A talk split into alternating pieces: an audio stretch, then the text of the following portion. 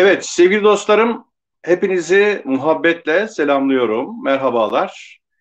E, Mavera Derneğimizin sayfasından, YouTube sayfasından size hitap ediyorum. E, geçen hafta da huzurlarınızda olmuştuk.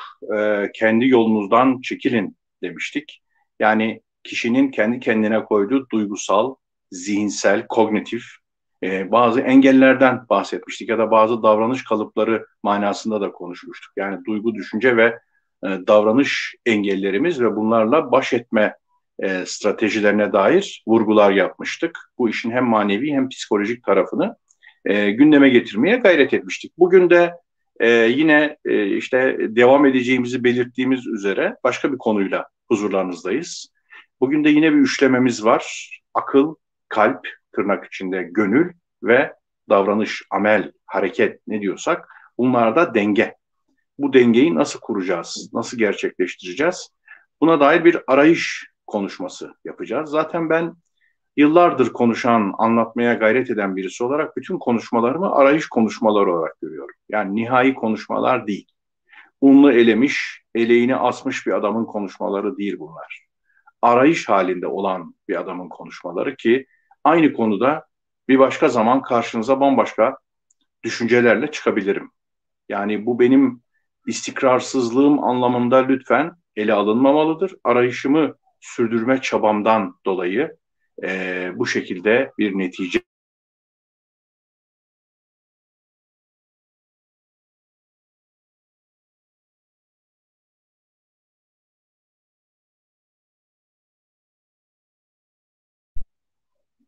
Evet, yani e, insanın bu arayışını sürdürmesi e, çok önemli diye düşünüyorum. E, çünkü o değişime, e, hayatın, varoluşun, kainatın özünde var olan e, dinamik, dinmeyen, e, özde, e, cevherde değişime e, ayak uydurmak manasında e, beliriyor benim için. Şimdi kıymetli dostlar burada... E, Üç temel kavramımızdan birincisi akıl, ikincisi kalp tırnak içinde gönül ki kalbi tek boyutta ele almamak gerekiyor. Kalbin kendi içinde mertebeleri var. Bir de efendim davranış, hareket, e, eylem bakımından e, dengenin oluşması. Burada e, insana bakışımız çok önemli. Yani insana dair metafizik arka planımız, insana dair tasavvurumuz, insanın nasıl bir fotoğrafın içinde algıladığımız, insanı nasıl bir kozmolojik arka plana oturttuğumuz, e, sadece psikolojik olarak insanı izah edemezsiniz. İnsanı sadece psikolojik donelerle, verilerle, kavramlarla izah etme çabası son derece teknik, son derece yavan bir çabadır. İnsanı büyük bir varoluşsal arka plana oturtmanız gerekir. Yani bir metafizik arka planımızın olması lazım. İnsanla ilgili konuşuyorsak bu metafizik arka plan olmadığında yani e, işin kozmolojisi, astronomisi, efendim e, alem tasavvuru e, e, olmadığı zaman bu bu zeminin içerisinde bir şekil olarak insanı belirginleştirmediğiniz, ele almadığınız zaman e, insanı anlama imkanından bence uzaklaşıyoruz. İnsanı anlama imkanı uzaklaşıp bir takım ezberlere mahkum oluyoruz ya da insanı teknik bazı şablonlara oturtuyoruz ya da psikolojik bazı kalıplara sokmaya çalışıyoruz. Dolayısıyla e, insanı naçizane ben alemde bu sürekli değişen, yenilenen, her an yeniden yaratılan alemde insanı bin e, pencereli bir saray gibi görüyorum. Bu sarayda bir padişah olduğunu düşünüyorum. Ve bu padişahın yardımcıları, yaverleri olduğunu e, ve e, bir e, saray ahalisi olduğunu düşünüyorum. Bunlarla beraber bir komplike e, sistem olarak ele alıyorum. Tabii bütün kainattan, bütün varlık aleminden kopmayacak şekilde. Bununla entegre, sürekli organik bir şekilde alışveriş halinde bir bünye olarak ele almak gerektiği kanaatindeyim. Şöyle ifade edebilirim. Ee, insan vücudu, insan vücudu bin pencereli bir saray gibidir. Ve bu sarayın her penceresinden ayrı bir bakış açısı, ayrı bir zaviye görünür, belirir. Ee, sadece insanı bir takım duyulara, e, bir takım duygulara ya da psikolojik e, hallere indirgemek bu anlamda doğru olmaz. bin pencereli sarayın içerisinde e, çok ince duygular, çok hassas e, bir takım özellikler, sensörler vardır ve bunlar da diğer e, saray ahalisiyle aslında e, mekansal anlamda bağlantılıdır, irtibatlıdır. Ve dolayısıyla bu sarayın e, bir padişahı vardır. O padişahın vezirleri vardır. E, o vezirlerle e, irtibatlı çalışan, onlara bağlı çalışan yardımcılar vardır. Yani mabeyincisinden aşçısına kadar, bahçıvanına kadar iş gören e, muhtelif varlıklar vardır, muhtelif azalar, unsurlar vardır. Öyle hayal edelim. Şimdi insan e, vücudu bu bin pencereli sarayda bir padişah vardır ki e, biz ona ruh diyoruz. Ruhu madde cinsinden ele alamıyoruz veya kıyaslayarak boyutlarla ifade edemiyoruz. Biz dünyada boyutlarla düşünen varlıklarız. Yani her şeyi en boy e, ve derinlikle ele alıp izah ediyoruz. Ama ruhu en boy derinlik gibi kıyaslama unsurlarıyla ortaya koyamıyoruz, ifade edemiyoruz. O yüzden ruhun e, bambaşka bir cevher olduğunu kabullenmemiz gerekiyor, görmemiz gerekiyor ve insanı mutlaka ruhla e, ele almamız gerekiyor. Bu ruhun mahiyeti üzerine e, geçmiş zamanda epeyce konuşmalar yaptım. Mahiyetinin bilinemeyeceği ama en azından nasıl anlaşılabileceği, nasıl e, zihnimize yakın edilebileceği hususunda bir hayli e, konuşmalar yaptım. Burada detaya girmiyorum. Bu bin pencereli sarayın e, hükümdarı, padişahı ve perde arkasında işleri yöneten, görünmeyen, efendim, e, invisible man gibi düşünebilirsiniz. Popüler kültürle söylersek ruh diyebiliriz. E, ve bu ruha bağlı e, vezirler var. Bunlardan bir tanesi de akıldır. Akıldır, duygular var. Pek çok duygular var. Duyular var. E, dışarıda daha harici iş gören ve burada bir e, yapı, bir işleyiş, bir sistem var. Eğer burada bu sistemde ayaklar baş, başlar ayak olursa, isyan çıkarsa, darbe girişimleri olursa, e, herkes başkasının görev tanımına girerse, alanına girerse, işgal ederse, kendi yerini ve haddini bilmezse, kendi işlevinin dışına çıkarsa, kendi başına özgürlük ilan etmeye çalışırsa bu, bu sarayda ihtilal olur. Bu sarayda karmaşa çıkar, kaos çıkar. Ve burada yönetim, idare bozulur. Bütün dengeler, bütün sistemler bozulur. Dolayısıyla e, her şeyin yerli yerinde yani bu padişaha bağlı çalışan unsurların e, yerli yerinde kendi görevlerini bilerek, kendi sınırlarını bilerek, e, görev tanımlarına uygun bir şekilde çalışması fevkalade önemlidir. E, bu sarayda işleyişin düzenli olabilmesi için.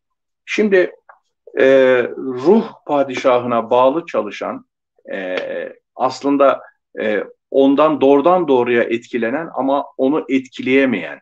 Çünkü e, akıl, kalp ve duygular, duyular e, bütün bunlar ruhtan etkilenir ama onu etkileyemez.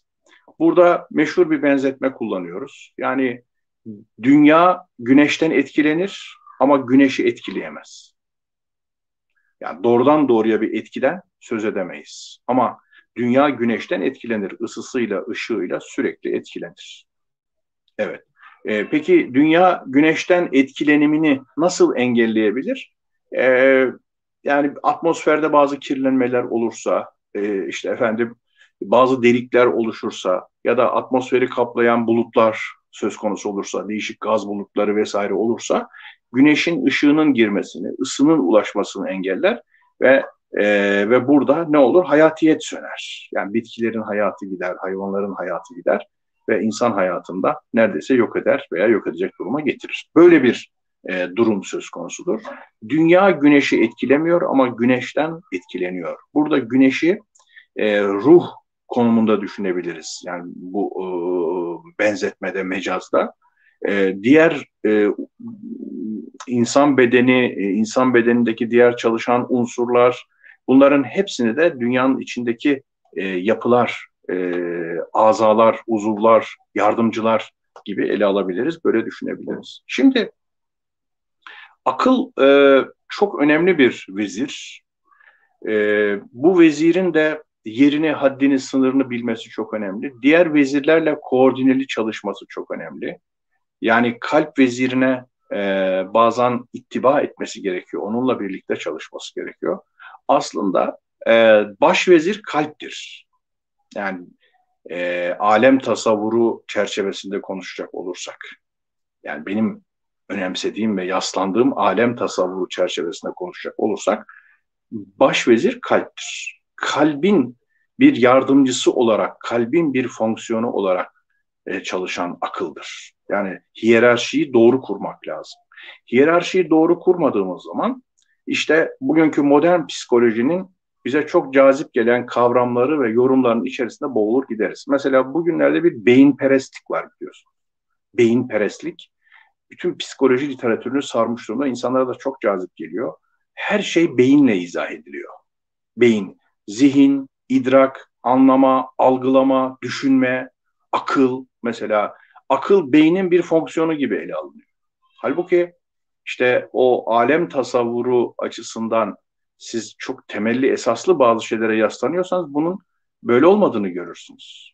Yani beyin denilen o, o organa sağ lob, sol lob işte kökü olan e, ön kısmı, art kısmı, orta kısmı olan kendince efendim işleyiş mekanizmaları açısından farklı olan e, 1250 gram ile 1,5 kilo arasında bulunan o gri sıvıya indirgemezsiniz bütün bunları. Ama bugün buna indirgenmiş durumda. E, bu, bunu iyi anlamamız lazım. Yani bu, bu o, psikolojinin hakim anlayışları, hakim yorumları ve bunu taşıyan, gündeme taşıyan kitlelere hazır aparatif fikirler halinde sunan insanların da bunu yani e, aktörlerin de çok iyi ele alması lazım. İşte üniversite profesörleri var. Bunları sürekli konuşan, gündeme getiren ama bu son derece profan bir dil, metafiziği olmayan bir dil ve beyin denilen organı o gri 1250 gram 1,5 kilo arasında değişen gri sıvıyı adeta ilahlaştıran, tanrılaştıran, her şeyin merkezine oturtan e, ve gizli bir kutsallık atfeden bir e, yapı var. Bunu çok iyi anlamamız lazım. Yani şu kadarını söylüyorum. Akıl beynin bir fonksiyonu değil. Akıl beynin bir fonksiyonu değildir. Her, bütün hafızayı, anlamayı, algılamayı, idraki, zihni hepsini beyne havale edemezsiniz. Beyne irca edemezsiniz. Bunu yaparsanız insanı son derece nörolojik bir varlık olarak izah edersiniz. Beyin hücrelerini ve oradaki işleyişi adeta kendi kendine şuurlu, bilinçli iş gören bir yapıya e, dönüştürürsünüz. Böyle bir algı oluşturursunuz.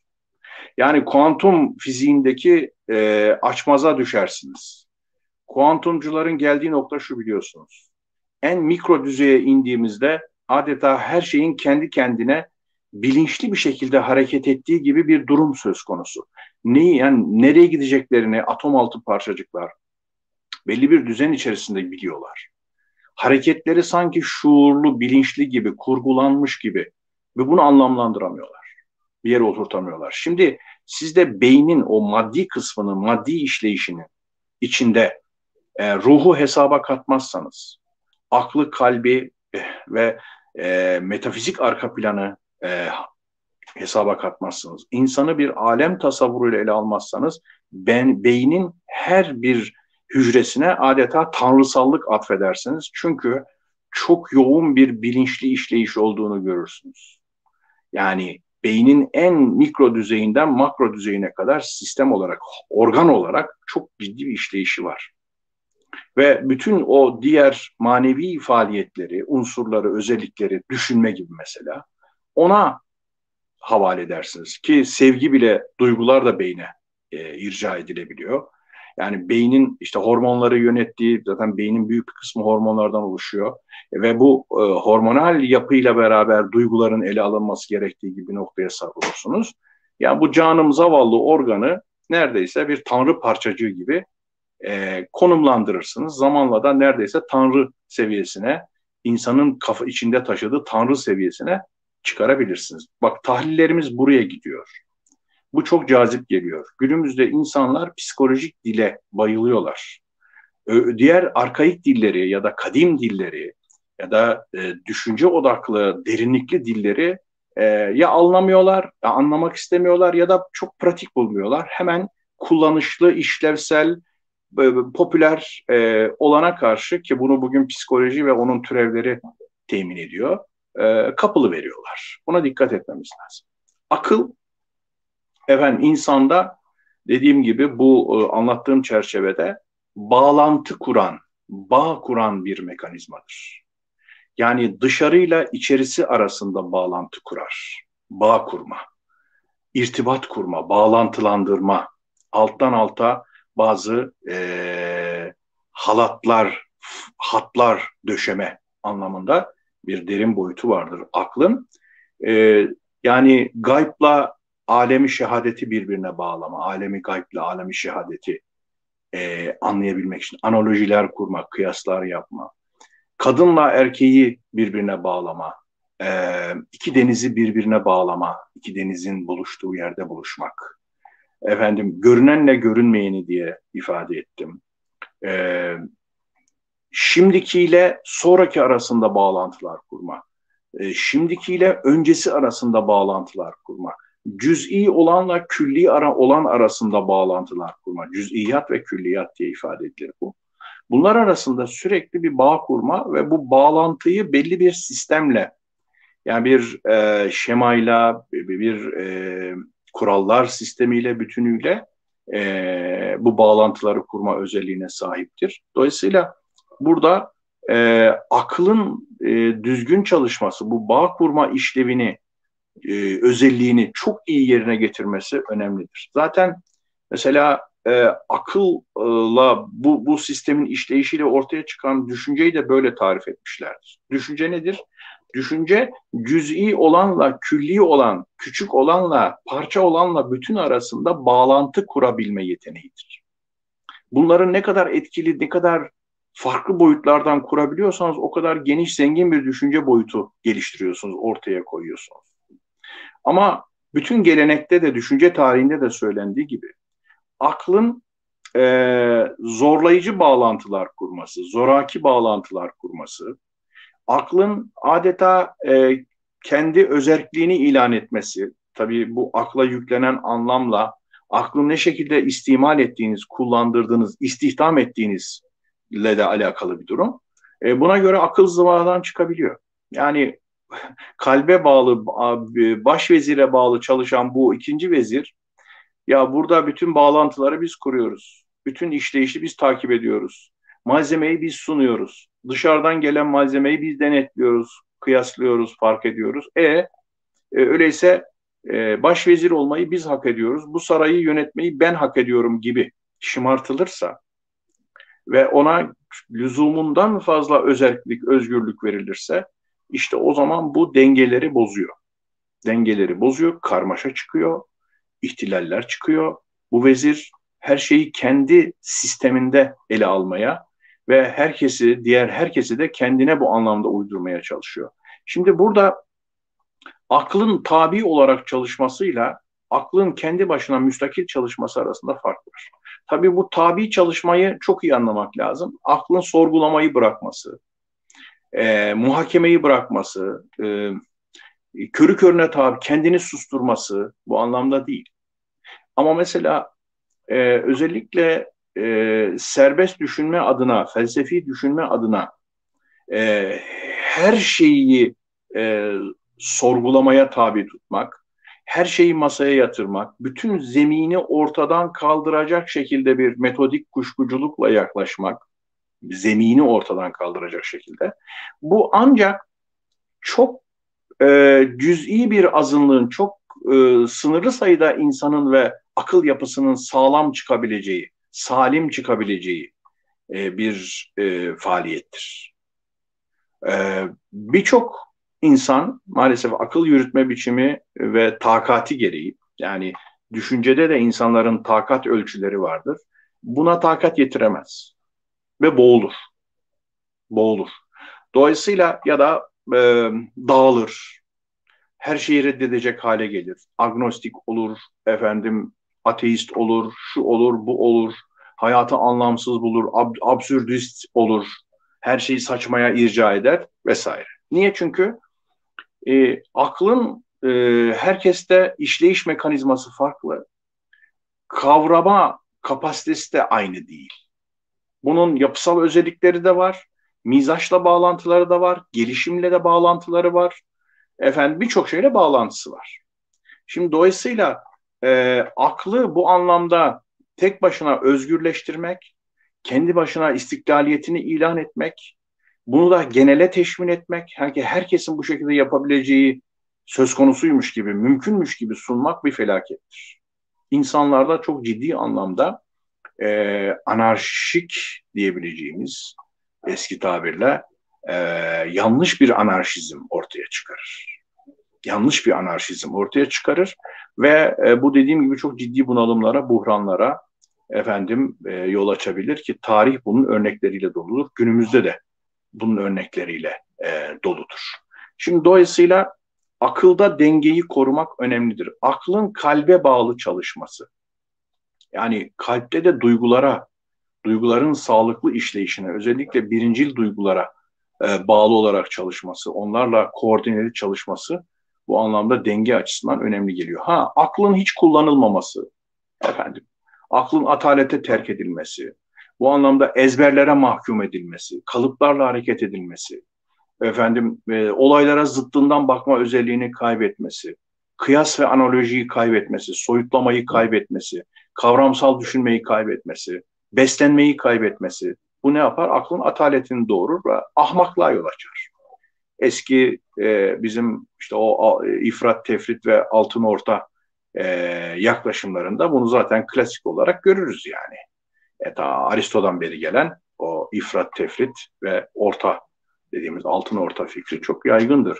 Ama hakikaten e, irtibatlı bir tarafı vardır. Aklınızı e, aktive etmediğinizde, akıl, akıl bağlantılar kurmayı, bağ kurmayı bıraktığında, beyni de bu anlamda akıl bir üs olarak kullanıp hareketlendirmediğinde, canlandırmadığında, göz ve gönül buna bağlı olarak canlı tutulmadığında hamakat ortaya çıkar. Ahmaklık, e, zihindeki atalet, durgunluk, e, şablonlarla, klişelerle hareket etme, yüzeysellik, e, hemen basite indirgeme, somuta indirgeme bunlar sökün eder gelir.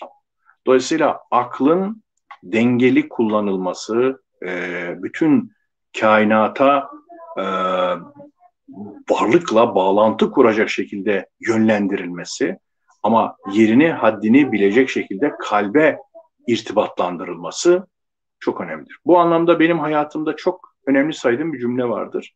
Ak, e, aklın aydınlığı, aklın nuru kalpten gelir. Yani kalpte bir aydınlanma olmadan duygularımızı ve kalbimizi sağlıklı bir şekilde e, bir noktaya bağlamadan e, orada bir aydınlanma söz konusu olmadan akılda aydınlanma söz konusu olmaz. Aklın e, ışığı, nuru efendim kalpten gelir. E, bunu bunu çok iyi düşünmek lazım. Üzerinde kafa yormak lazım. Hemen böyle bir çırpıda da geçmemek lazım yani. E, şablon, klişe cümle gibi söylememek lazım. Şimdi e, kalp deyince kıymetli dostlar bir defa yürekten ayırmak lazım. Yani kalp dediğimiz şey o et parçası değil. Yürek bazen şiirsel bir tabir olarak da kullanılıyor. Tamam, güzel.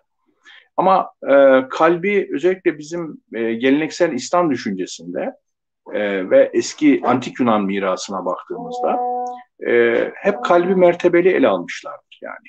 Kalbin mesela efendim fuat dediğimiz daha derin bir kısmı vardır. Fuat. Mesela Türkçe'ye mal olmuş, hani Türkçe'ye özgü olduğu da hep vurgulanır. Gönül diye bir şey vardır. Gönül kalbin adeta sezen, bilen, hisseden, fark eden çok daha naif, çok daha derin bir mertebesidir. Fuat gibi. Şimdi dolayısıyla kalbi tek boyutlu ele almamak gerekiyor. Bir de e, kalbin bütün duyguların merkezi olarak ele alınmasında e, bu alem tasavvuru çerçevesinde size biraz işaret etmeye çalıştığım alem tasavvuru çerçevesinde düşünmemiz e, gerekiyor. Yani bugün e, duygular üzerine modern psikolojide çok yoğun çalışılıyor ki e, benim de naçizane çalıştığım bir alandır. Duygu odaklı terapi. Leslie Greenberg e, ve sonrasında gelen e, yaklaşımlar e, çok önemli. Ama e, duyguları özellikle kalp kavramıyla ve kalbin duyguların merkezi olmasıyla birleştirip anlamak bizi başka bir noktaya bağlıyor. Bir ana hatta bağlıyor. Bir ana e, santrale bizi aktarıyor. Bu açıdan e, işaret etmek istiyorum. Burada da özellikle e, duyguları mesela e, hüzün duygusu, acıma duygusu, e, bunu mesela depresyona, e, kendini tamamen yetim hissetmeye, çaresiz hissetmeye, e, tamamen kendini yetersiz, niteliksiz, anlamsız, kıymetsiz, değersiz hissetmeye doğru vardırırsak buradan başka bir problem çıkıyor. Yani buradan pejmurdelik çıkıyor, kendini anlamsızlık çıkıyor, yoğun depresyon çıkıyor. Ama e, kalbe bağlı olarak duyguları mesela daha yerinde e, bağlantılı kullanacak olursak oradan öz saygı çıkabiliyor, öz değer fikri, duygusu çıkabiliyor e, ve e, duygular yerli yerinde kullanılabiliyor. Yani mesela hüzün üzerinden örnek verirsek insanda yedi temel bugün duygudan bahsedebiliyoruz ki sayı artırılabiliyor. Bunlardan biri öfke, biri hüzündür mesela. Çok temelli duygulardan biridir. Mesela tiksinti duygusu. Değil mi? Tiksinti duygusu aslında e, bizim kendimizi korumamız için bize verilmiş bir şeydir. Ama bunu mesela ileri derecede dengesiz, ayarsız kullanırsak bu sefer her şeyden iritasyon ortaya çıkar ve her şeye karşı bir tiksinti geliştirmeye başlarsınız. E, o zaman ne oldu? Bu yaşam kalitemizi mahveder. Bizim eşyayla, varlıkla kurduğumuz ilişkiyi ortadan kaldırır. Yani bu duyguları e, kalbin gölgesinde mutlaka kalple irtibatlı, o kalbin de büyük bir cevher olduğunu bilerek ruhla doğrudan temas halinde olan, ruh padişahıyla doğrudan temas halinde olan bir cevher olarak görmek ve e, ona göre davranmak bizi çok daha dengeli kılabilir diyorum. Zaten e, bu denge e, meselesini çok iyi anlamak lazım. E, mesela vasat kelimesi bizde Türkçe'de e, aşağılan, aşağılanan bir kelimedir. Bu biraz da anlam dönüşümünden dolayıdır. Vasat mesela, vasat zeka deriz. Değil mi? Kullanırız. Öyle meşhur olduğu için, Galata meşhur olduğu için kullanırız. Halbuki Arapçada vasia, e, vüsat, vasat e, bir vadiyi belli bir seviyede suyun doldurması demek. Bir vadi düşünün. Su geliyor dağlardan ve onu belli bir seviyede dolduruyor. Kaplıyor. Kaplıyor. Vüsat. Dolayısıyla adeta o, vadiyi dengeliyor. Orada bir e, doyma e, durumu oluşturuyor. E, vasatın böyle olumlu bir anlamı vardır. Mesela vasat ümmet tabiri onu ifade eder. Yani çukurlardan, engebelerden, zikzaklardan, gelgitlerden, oraya buraya ekstremlere savrulmalardan aslında kurtulmuş demektir. Yani ifrat ve tefritten azade olmuş, hür olmuş manasındadır. Ee, aklın da vasat mertebede kullanımı aslında budur. Kalbin de vasat mertebede dengeli bir şekilde kullanımı bunu ifade eder. Ama bugün mesela bize işte aklın kullanımında e, mesela delilik adeta tavsiye ediliyor. Çünkü dahi olman için mevcut dahi tasavvuruna baktığınızda biraz çılgın olman lazım. Kulağını kuyruğunu kesmen lazım. Şunu yapman lazım. Çılgın yani böyle her şeye e, aykırı davranışlar geliştirmen lazım. Yani biraz anormallikle dahilik özdeşleştiriliyor.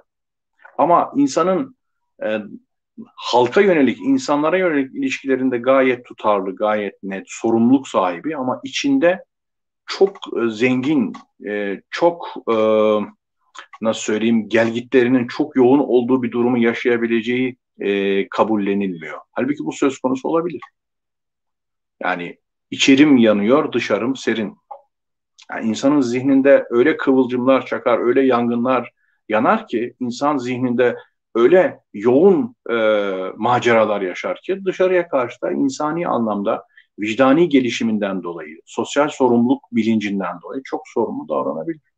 Ama bize sunulan dahi tipi dikkat edin hüdadan uzaktır, insaftan uzaktır, vicdandan uzaktır. Aykırılığın e, bir erdem olarak pazarlandığı durum söz konusudur. Dolayısıyla modern psikolojinin de bu anlamda dahi kavramını, deha meselesini yeniden ele alması lazımdır. Yani aklın ve kalbin e, birleştiği nokta açısından bunu vurguluyorum. O açıdan ele almak lazım diye düşünüyorum.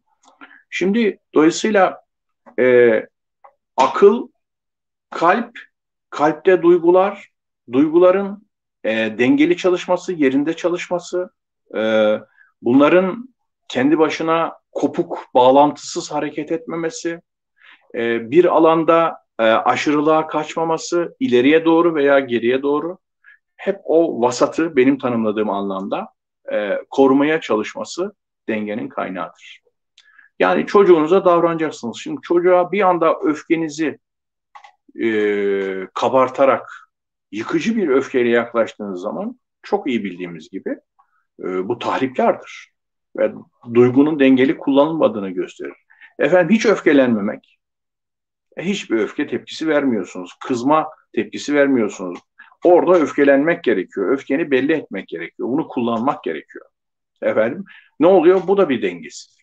Halbuki öfkeyi dozunda, kıvamında, kararında, miktarınca, yerli yerinde sunabilmeyi, ortaya koyabilmeyi çarpıtmadan yani aslında çok öfkelisiniz ama mesela bunu eleştirelliğe dönüştürüyorsunuz. Burada öfke sizin temel duygunuz. Bu temel duyguyu bir başka alana e, yönlendiriyorsunuz ve bunu e, örtüyorsunuz aslında. Yani ikincil bir duyguyla ortaya koyuyorsunuz. İşte bu da e, öfkenin, duyguların yanlış kullanımı açısından bizde bir patoloji oluşturabilir, psikopatolojilere yol açabilir. Bu açıdan da bakmamız lazım. Dolayısıyla e, akıl kalp meselesinde e, bunu ele almak lazım, bu şekilde bakmak lazım diye şahsen düşünüyorum. Tabii insanda davranışlar da son derece önemli. Fakat bu davranışlar da kendi başına ele alınacak bir şey değil. Davranışları da yine ruh, akıl, kalp, beden, bütün bunların e, yerli yerinde işleyişi, her birinin birbiriyle bağlantısı o baştan beri kurduğumuz benzetmeyle lütfen düşünün. O benzetme çerçevesinde e, yaklaşmanızı rica ediyorum. Çünkü orada bir alem tasavvuruyla beraber bir benzetme yaptık. İnsanı bir yere konumlandırdık aslında. Bir metafizik arka plana işaret ettik. Ondan bakmak lazım mutlaka. Şimdi e, insanı bir etki tepki mekanizması gibi görmemek lazım. Yani insana şu etkiyi gönderirsek bu tepkiyi alırız. Şu sebep ve girdileri kullanırsak bu sonuç ve verileri elde ederiz. Böyle bir şey yok. İnsan için, insan davranışları için bu anlamda bir matematik yok. Yani insanın belli konularda tamam şartlandırma teknikleri kullanabilirsiniz. Bilişsel şartlandırmalar, klasik şartlandırmalar, efendim edimsel şartlandırmalar yapabilirsiniz. Amenna. Ama yine de insanın davranışlarının e, determine tam manasıyla edilemeyeceğini, bu determinasyonu yani bu sebep sonuç ilişkisindeki katılığı kıracak bir tarafının sürekli olduğunu, çünkü insanda ruh, akıl, kalp gibi başkaca birçok manevi azanın, e, başka cevherlerin etkin olduğunu, bir insanın bu anlamda e, ezber bozan bir tarafının olduğunu, kalıplarla e, ifade edilemeyeceğini, dondurulamayacağını kabullenmemiz, bilmemiz gerekiyor. Bunu bilmediğimiz zaman işte tırnak içinde bir mühendisliğe girişebiliyoruz. Yani davranışları nasıl dizayn ederiz? İnsanları nasıl şartlandırırız? İnsanları e, tırnak içinde bir yanlış mühendislikle, insan mühendisliği ve toplum mühendisliğiyle nasıl sevk ve idare edebiliriz? E, buna girebiliriz. Tamam burada başarılı olanlar var, yol alanlar var, dünyada bunun örnekleri var, devletlerde örnekleri var, reklam sektöründe var, tüketim kampanyalarında var. Var oğlu var, sosyal medyada var. Fakat yine de bütün bunlara rağmen insanın bütün bunları aşan, bütün bunların dışına taşan bir tarafının olduğunu daima bilmemiz ve onu nasıl harekete geçiririz diye de kafa yormamız lazım, düşünmemiz lazım diye düşünüyorum şahsen. E, dolayısıyla davranışlarda da e, dengeyi bulmak için bir defa davranışların zihnin işleyişinden, zihindeki kalıplardan azade, onlardan kopuk çalışmadığını bilmemiz gerekiyor. Davranışlar arkasında mutlaka duygusal bir arka planın yattığını bilmemiz gerekiyor. Zihinsel ve duygusal arka planda değişimler yapmadan e, davranışların değiştirilemeyeceğini bilmemiz gerekiyor. Ha şu da var. Bazen bir davranışla başlarsınız. Bu zihninizde ve duygularınızda kalbi arka planınızda değişimlere yol açar. O da vardır yani. Hani pedagojik bir meseledir biliyorsunuz. Bir hakikattir aslında. Şimdi bazı davranışlar dıştan içe doğru değişir. Bazıları içten dışa doğru değişir. Yani her zaman için benim kafamda, zihnimdeki ayarlar değişecek. Kognitif bilişsel süreçlerim yapılandırılacak, yeniden reorganizasyona tabi tutulacak. E duygularım ona göre tekrar e, sistematik hale getirilecek, işleyiş kazandırılacak. İşte e, birinci duygular sağlıklı bir şekilde çalışır hale getirilecek. E ondan sonra da uygun, dengeli, yerinde, sağlam, sağlıklı davranışlar gelişecek. Hayır, böyle bir şey olmayabilir. Bazen eylemden hareket edersiniz. Gerçekten o da eylemi, davranışları, hareketleri günlük hayat pratiği anlamında yaparsınız, yaparsınız ve bu tersinden dışarıdan içeriye doğru sizde duygular ve zihin e, yapılanmaları, haritaları inşa etmeye başlar. Yani ya içeriden dışarıya ya da dışarıdan içeriye. Bugünlerdeki hakim söylemse sanki insanda hep içeriden dışarıya değişim olacağı imiş gibi. Yani bilinçaltınızı bir temizlersek, işte e, zihninizdeki dili kodlarsak, yeniden kodlarsak, zihin dilini programlama. Efendim, e, kognitif süreçlerinizde şu e, o negatif düşünceleri keşfedip görüp yerine şu pozitif düşünceleri koyarsak, onları tekrar bir daha sistematize edersek, duygularımıza da şunları şunları şunları yeniden yaşar, e, açığa çıkarır, e, dışsallaştırırsak, e ona göre biz sağlıklı davranır hale geleceğiz. Bu olmayabilir. Bakın gene e, tek yönlü şemalar oluşturuyoruz. Tek yönlü akışlar oluşturuyoruz. Ve yine insanı bütün yönleriyle bütüncül algılamaktan ne yapıyoruz? Uzaklaştırıyoruz. Dolayısıyla e, insanın dengesizliğe yatkın bir tarafı vardır. İnsan dengeleri kolay sağlayan bir varlık değildir. Yani e, ama bu dengeyi sağlamada da optimal noktalar herkese göre bulunabilir. Yani tek tip bir denge yoktur.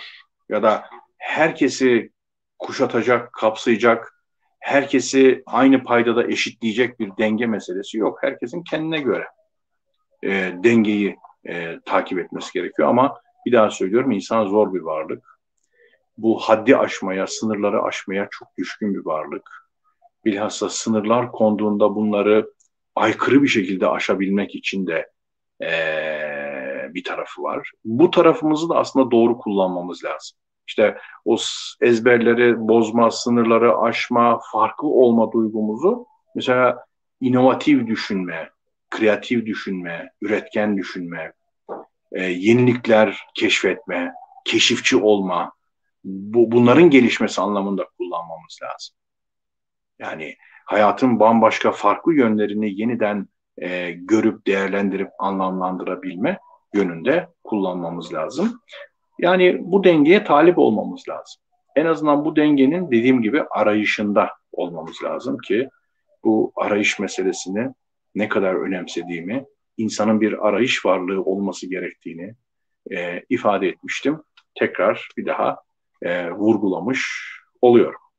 Şimdi demek ki dostlar e, kısa bir özetle bitirecek olursak bugünkü e, konuşmamızı çünkü bize ayrılan süreyi etkili bir şekilde kullanmak istiyorum. Dedim ki bir, insanı sadece bugün psikolojinin kavramlarıyla açıklayamazsınız.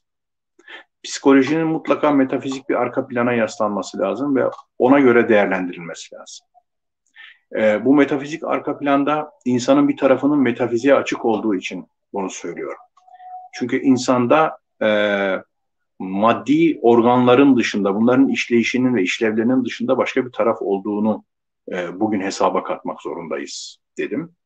Ve e, alem tasavvurumuzun çok önemli olduğunu, alem tasavvurunun insan tasavvuruyla bağlantılı olduğunu e, ifade ettim.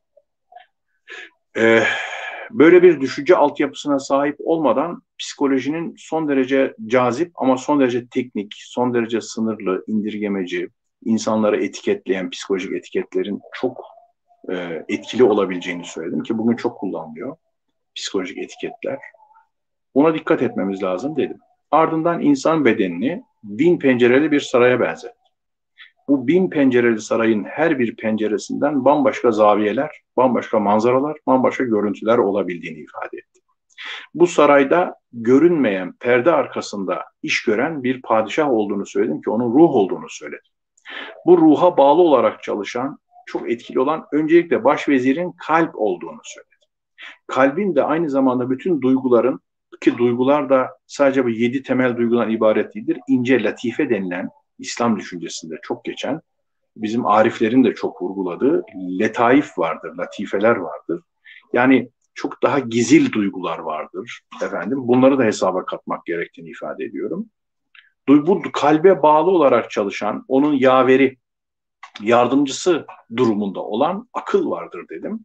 Akıl dışarıya, içeriye, efendim görüneni görünmeyene, e, küçüğü büyüğe bunlara bağlar. Sürekli bağ, bağlantı kurar, irtibat kurar, diplomasi uygular, protokol uygular ve kıyaslamalar yapar. Efendim gözlemci, malzeme devşiren, e, materyal toplayan bir özelliği vardır.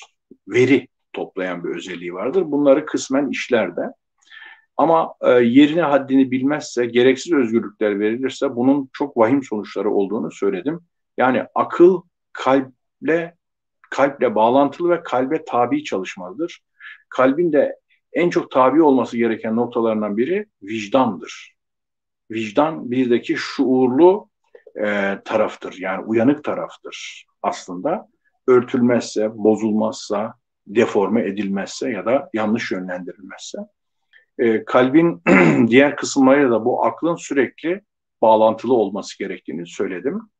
E, fakat bu bağlantılılık e, aklı öldürmek anlamına gelirse buradan ahmaklık ortaya çıkar dedim. Hamakat. Aklı kullanmamak, aklın ataleti ortaya çıkar. Buna dikkat etmek lazım. Aklı e, tamamen kendi başına müstakil sayıp ona anormal yetkiler verip onu e, müthiş derecede pohpohlayıp her şeyin belirleyicisi haline getirirseniz Buradan da cerbeze çıkar bizim eski e, düşünürlerin söylediği gibi. Cerbeze nedir? Yani e, nasıl söyleyeyim akılınla e, her şeyi anlayabileceğini, her şeyi çözebileceğini, her şeyi ameliyat masasına yatırabileceğini e, hissetmek, düşünmek, algılamak, varsaymak, varsaymak daha doğru. Bununla e, ona çok üst bir paye vermek. Yani onu e, kendi başına e, müstakil, özgür çalışır hale getirmenin e, sonucunda ortaya çıkan bir durum olarak ele alabiliriz. e, bunun örnekleri var zaten fazlasıyla. Ardından kalbin inkılap eden, sağa sola dönen e, tarafını da e, biraz ele almak gerektiğini ifade ediyorum. Ve bu kalbin duyguları merkezi olması açısından nasıl e, ele alınması gerektiğine dair bazı vurgular yaptım. Kısaca tabii. Ve bunun da davranışla olan bağlantısını, davranışlarda dengeyi oluşturmakla ilgili e, bağlantısına dair bazı işaretlerde bulunmaya çalıştım. Konuşmalarım biraz karışık gelebilir. E, bu vakit içerisinde bu karışıklığı birazcık e, çözmeye çalışmanızı, biraz üzerine durmanızı istiyorum. Aslında net ama e, biraz daha yoğunlaşmanızı istiyorum. Çünkü şu anki hakim söylemin dışında e, bazı argümanlar kullandığımı fark edeceksiniz.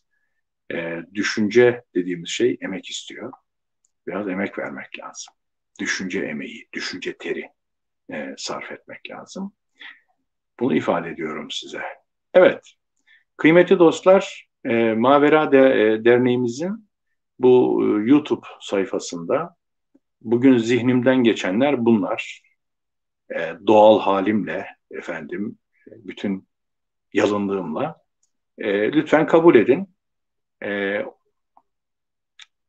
olumsuzluklar varsa, kafanıza yatmayanlar varsa bana bırakın. E, hoşunuza giden, ilginizi çeken tarafları alın, yoğurun, daha da ileri götürün diye sizlere emanet ediyorum. Hepinize ama hepinize sevgiler, saygılar sunuyorum. Hoşçakalın.